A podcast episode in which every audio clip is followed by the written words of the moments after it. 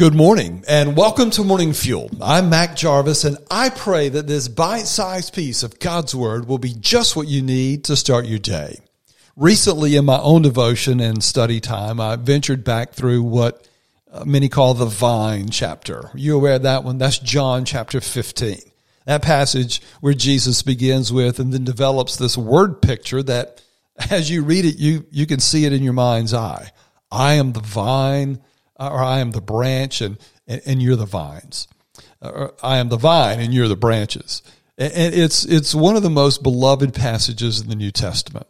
But it also contains a few words that I can, I can never quite get past without being amazed and, and so thankful to God for, for this. And it's in this passage that Jesus calls us, those of us who belong to him, he calls us his friends.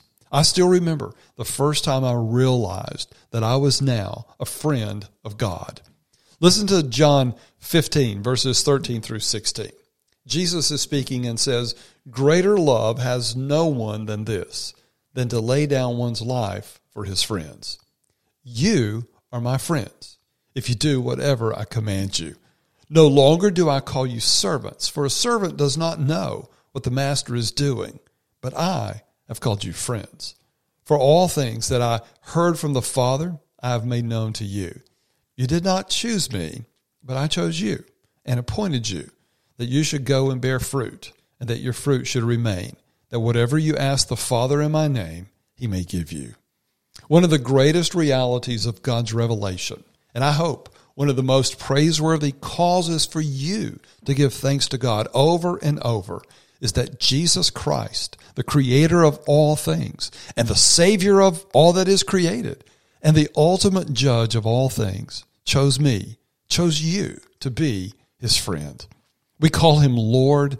We discuss his sacrifice. We sing of his salvation. We await his promised return. And we know him as King of kings and Lord of lords. And one day every tongue will confess that. He is all those things and more. But he was careful to make sure that we knew that he longs also to be our friend.